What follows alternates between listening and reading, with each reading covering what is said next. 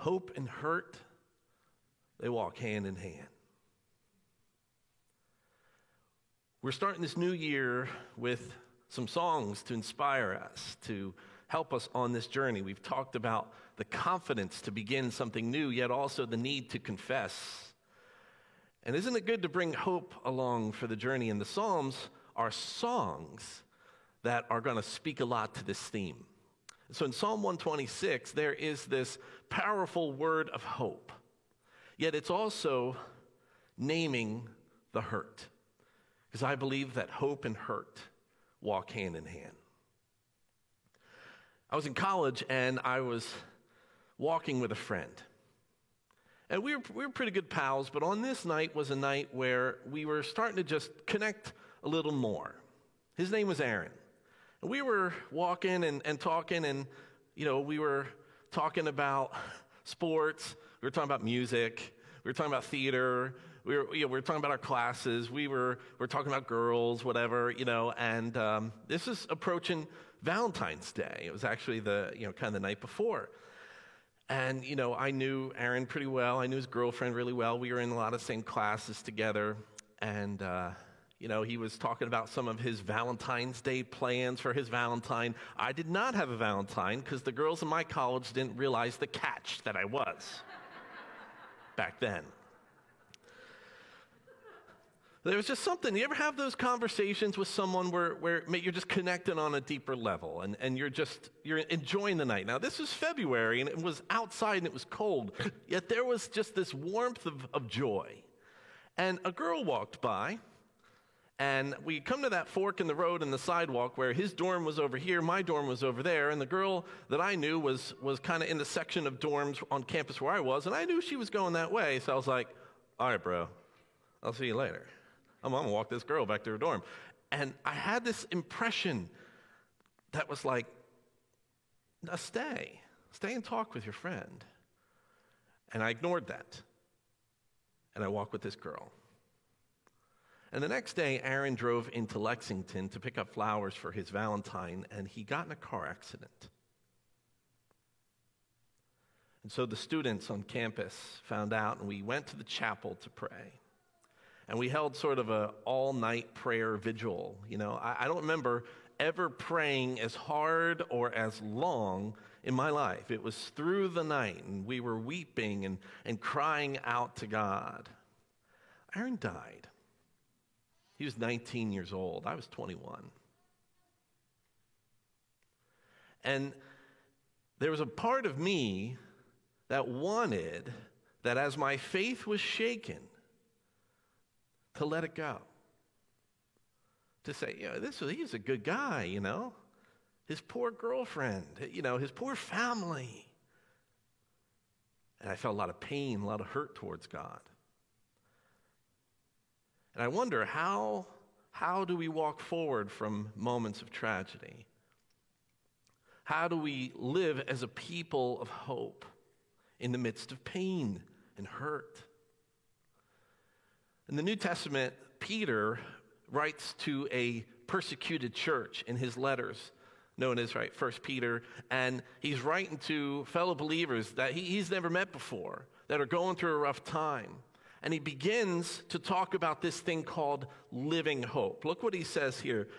Praise be to god and father of our lord jesus christ. Now i want, I want to stop there for just a moment because peter at the time of which he is writing this, they would call this a prison epistle or prison letter, which means he's either in exile, he's in hiding, or he is literally in prison right now, writing these things down. And he's taking this moment in the midst of his hurt and his pain to share and to encourage and to share hope with other people. And in his pain, he praises. That's probably, that's, that's hard to do, honestly. That's why we need to be reminded of it sometimes. It may not be natural for us in the midst of our pain to praise.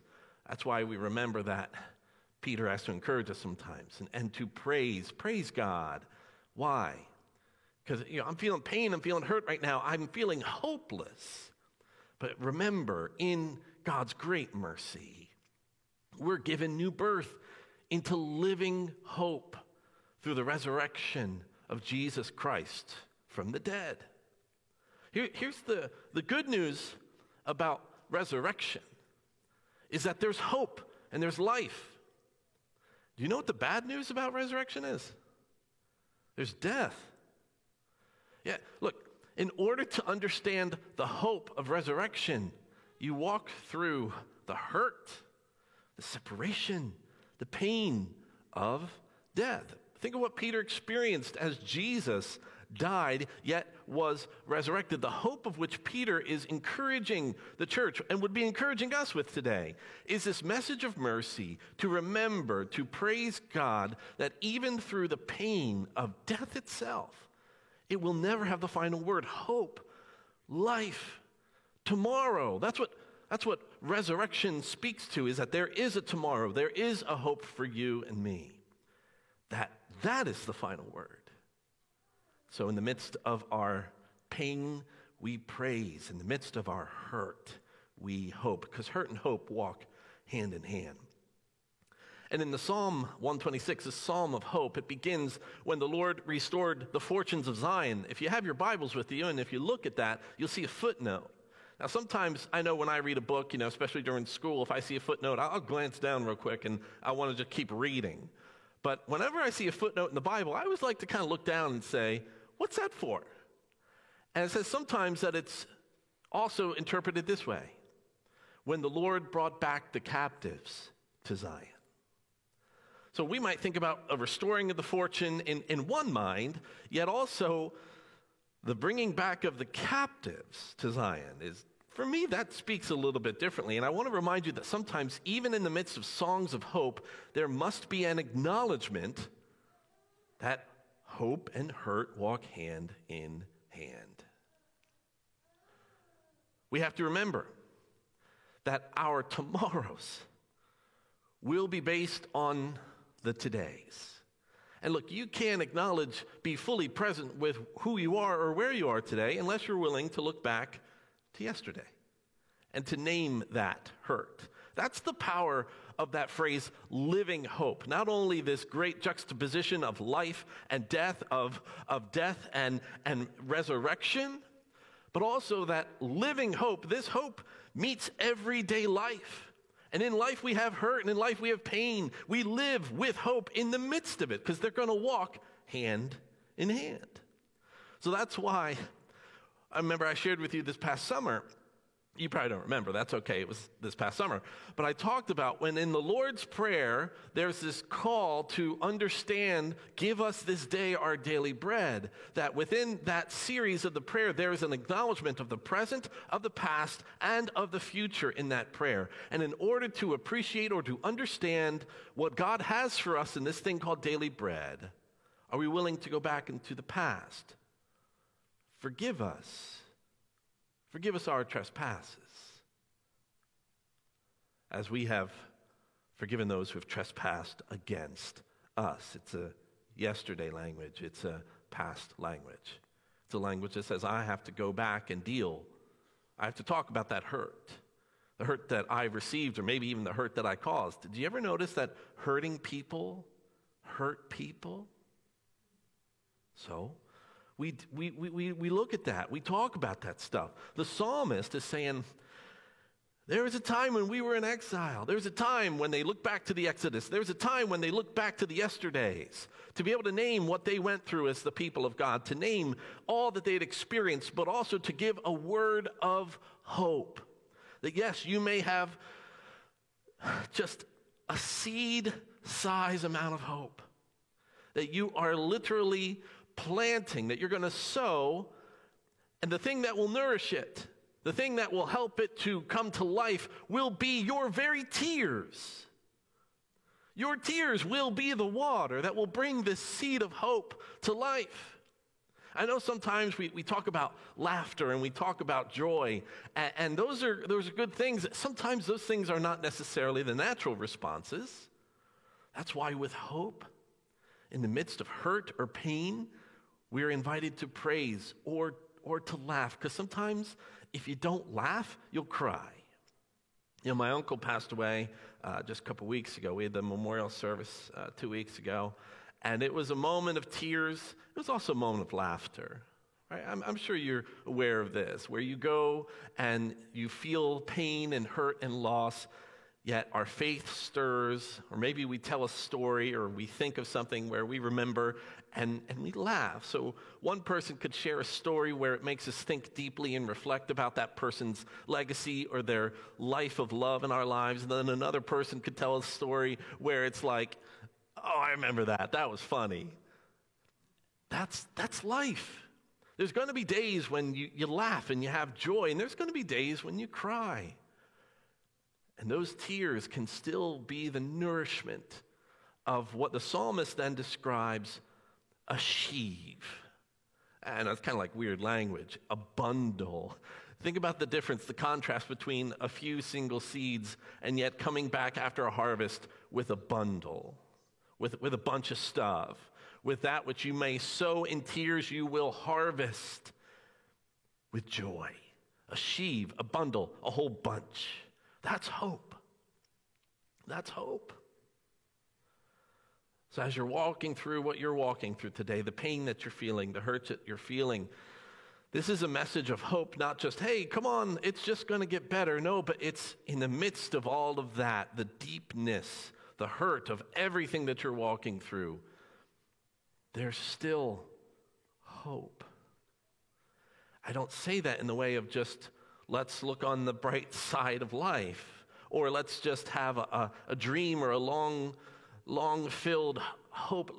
Let, us talk about the realness of everydayness of life. And if we can get to those places, we have to acknowledge that living hope will meet the everydayness of our ups and downs. Now, Peter is writing about living hope, and there's a story in Acts chapter 12. I'm not going to read the whole story for you, but let's just take a look at the setting of which happens in Acts chapter 12 with Peter. Now, it was about this time within the church that King Herod, not the Herod of the Christmas story, it's his grandson. Violence runs in the family, by the way. He, he arrested some who belonged to the church, intending to persecute them. Now, he had James, the brother of John, put to death with the sword. Now, do you remember the fishermen, the sons of Zebedee, James and John. They were good pals with Peter and Andrew, the brothers as well. So now Jesus, whenever he would like go and do some things, often he'd always take with him Peter, James, and John. It's that James, that James. A close friend of Jesus, close friend of Peter. He dies. Now, when Herod saw that this met with approval amongst the people, he proceeded to seize Peter also. And this happened during the festival on unleavened bread. So Herod has now landed him the biggest fish of all the apostles. Now he arrested Peter, he put him in prison, handed him over to the guards, you know, four guards, squads, four soldiers each. Uh, Herod intended to bring him out for public trial after the Passover. So Peter was kept in prison, but the church was earnestly praying to God for him. It goes on to tell the story about how an angel comes and wakes Peter up and causes the chains to fall off and leads him out of his prison cell down the street. And then Peter sort of wakes up from this vision and goes to the house where the church, where people are praying. And he knocks on the door, and the servant girl named Rhoda comes up and he, he's knocking. She sees that it's Peter and then doesn't even let him in the house, runs to tell the church, Peter's outside. Rhoda, yo, open the door. So, so, and here's what, here's what the church does. And this is what I love so much about the human experience, about how the story of Jesus has come to us through the honesty of who we are as people. They're like, uh, it ain't him. That ain't Peter. You're silly, girl. Don't, that ain't Peter. Peter's in jail. You're praying for Peter, aren't you? And they say, No, no, no, it's really him. It's really him. And then they're like, Oh, poor thing, poor girl. It's his angel. He's died. And what happens is that eventually, you know, they come to their senses and Peter is brought into the house. He's brought into the house and he's like, Hey, okay, tell, tell the church, tell the church that I'm out and then he goes into hiding. And it's probably during this period of hiding that he writes this letter about a living hope We don't really know where Peter is going to land until he lands again in a prison where he's killed as well. So, in, in this wonderful story about a miracle, about God's, you know, allowing the chains to fall off and that Peter might be escaped from prison, is, is also mixed with, and I don't know if you've noticed this before, the death of James. So, so much I want to talk about the miracle of Peter's miraculous escape from prison. But in that story, I can't get past that the church would have been feeling. What are they feeling when James is put to the sword and now Peter is in prison? It shows that hope and hurt walk hand in hand. And I, don't know if you noticed this before, but if you're like, if God can cause Peter to escape from prison, why couldn't? Why couldn't, why couldn't God allow for James not to be put to death by the sword? That's the fullness of the human experience and the mystery of this thing that we called life. I don't know if you're like wanting to have like a, a moment of crisis of faith where you're saying, I, I, don't, I don't know what's happening here. I know in our pain that's what we do we can forget to hope, forget to dream again. And again, let's, let's forget that, that bifurcation, the, the, the separation, that binary of it's this or it's this. It's either hurt or it's hope. Hope and hurt will walk hand in hand. They always are together. It's just that's the good news that in the midst of that hurt comes hope. And I feel like we can understand hope a little bit better, not because nothing bad has ever happened, but because indeed we've walked through the valley. We've experienced the pain. We know how to name the hurt. We've shed the tears. Yet we also know how to laugh. I was doing the repass, I think is what they call it. It's the time when you walk by the casket. He was so young, he was 19 years old and I was there. I was next to my friend Clay. Now, Clay, Clay was very fashionable.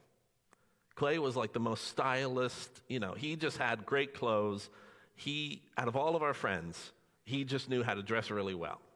I was wearing the same wrinkled shirt in college, like everywhere. So, so he, he's there. I'm standing there next to Clay, and we're, we're, we're crying. We're just, we're brokenhearted. And we go up to the casket, and I'm there with my friend Clay and we take a moment to pray and to look at our friend again. And we've heard, you know, a great message about resurrection and hope in the college chapel. We're reminded of, of the life that he is now living. And we were crying. And then Clay started to laugh. and he, he tried to hide it. And I'm like, what are you, what, what are you doing? He says, He's wearing my shoes. He's wearing my shoes. And, and we just looked and we were, you know, because Clay was so stylish, Aaron went to Clay and said, Hey, I've got a Valentine's date. Can I borrow your shiny shoes? And Clay realized, I'm not, I'm not getting my shoes back. and I said, Clay, do you think they'll notice if we? And he's like, Stop it, stop it. And so we laughed. And then we cried some more. You know, we went and had a lunch, or you know, throughout the rest of that semester, throughout the rest of, uh, of those years, you know, we would, we would cry, and, but we, we'd laugh, and we'd talk about how Clay's never getting those shoes back again. And I go to the campus now, and if I walked there, I, you know, there's, I don't necessarily go back to my dorm, or I don't want to go to where I had my classes. Maybe I want to go visit the college chapel. Such a beautiful place. But I always go, we planted a tree. I always go to the tree that we planted in memory of Aaron. And I'm reminded that sometimes we will sow a seed with our very tears. But that may very well be the tree that will give shade for a new generation to sit under. How will you take your hurt, nourished with your own tears? And how will hope help you produce a harvest of laughter and joy. Whatever you're feeling today, just be reminded hurt and hope walk hand in hand. Let us pray.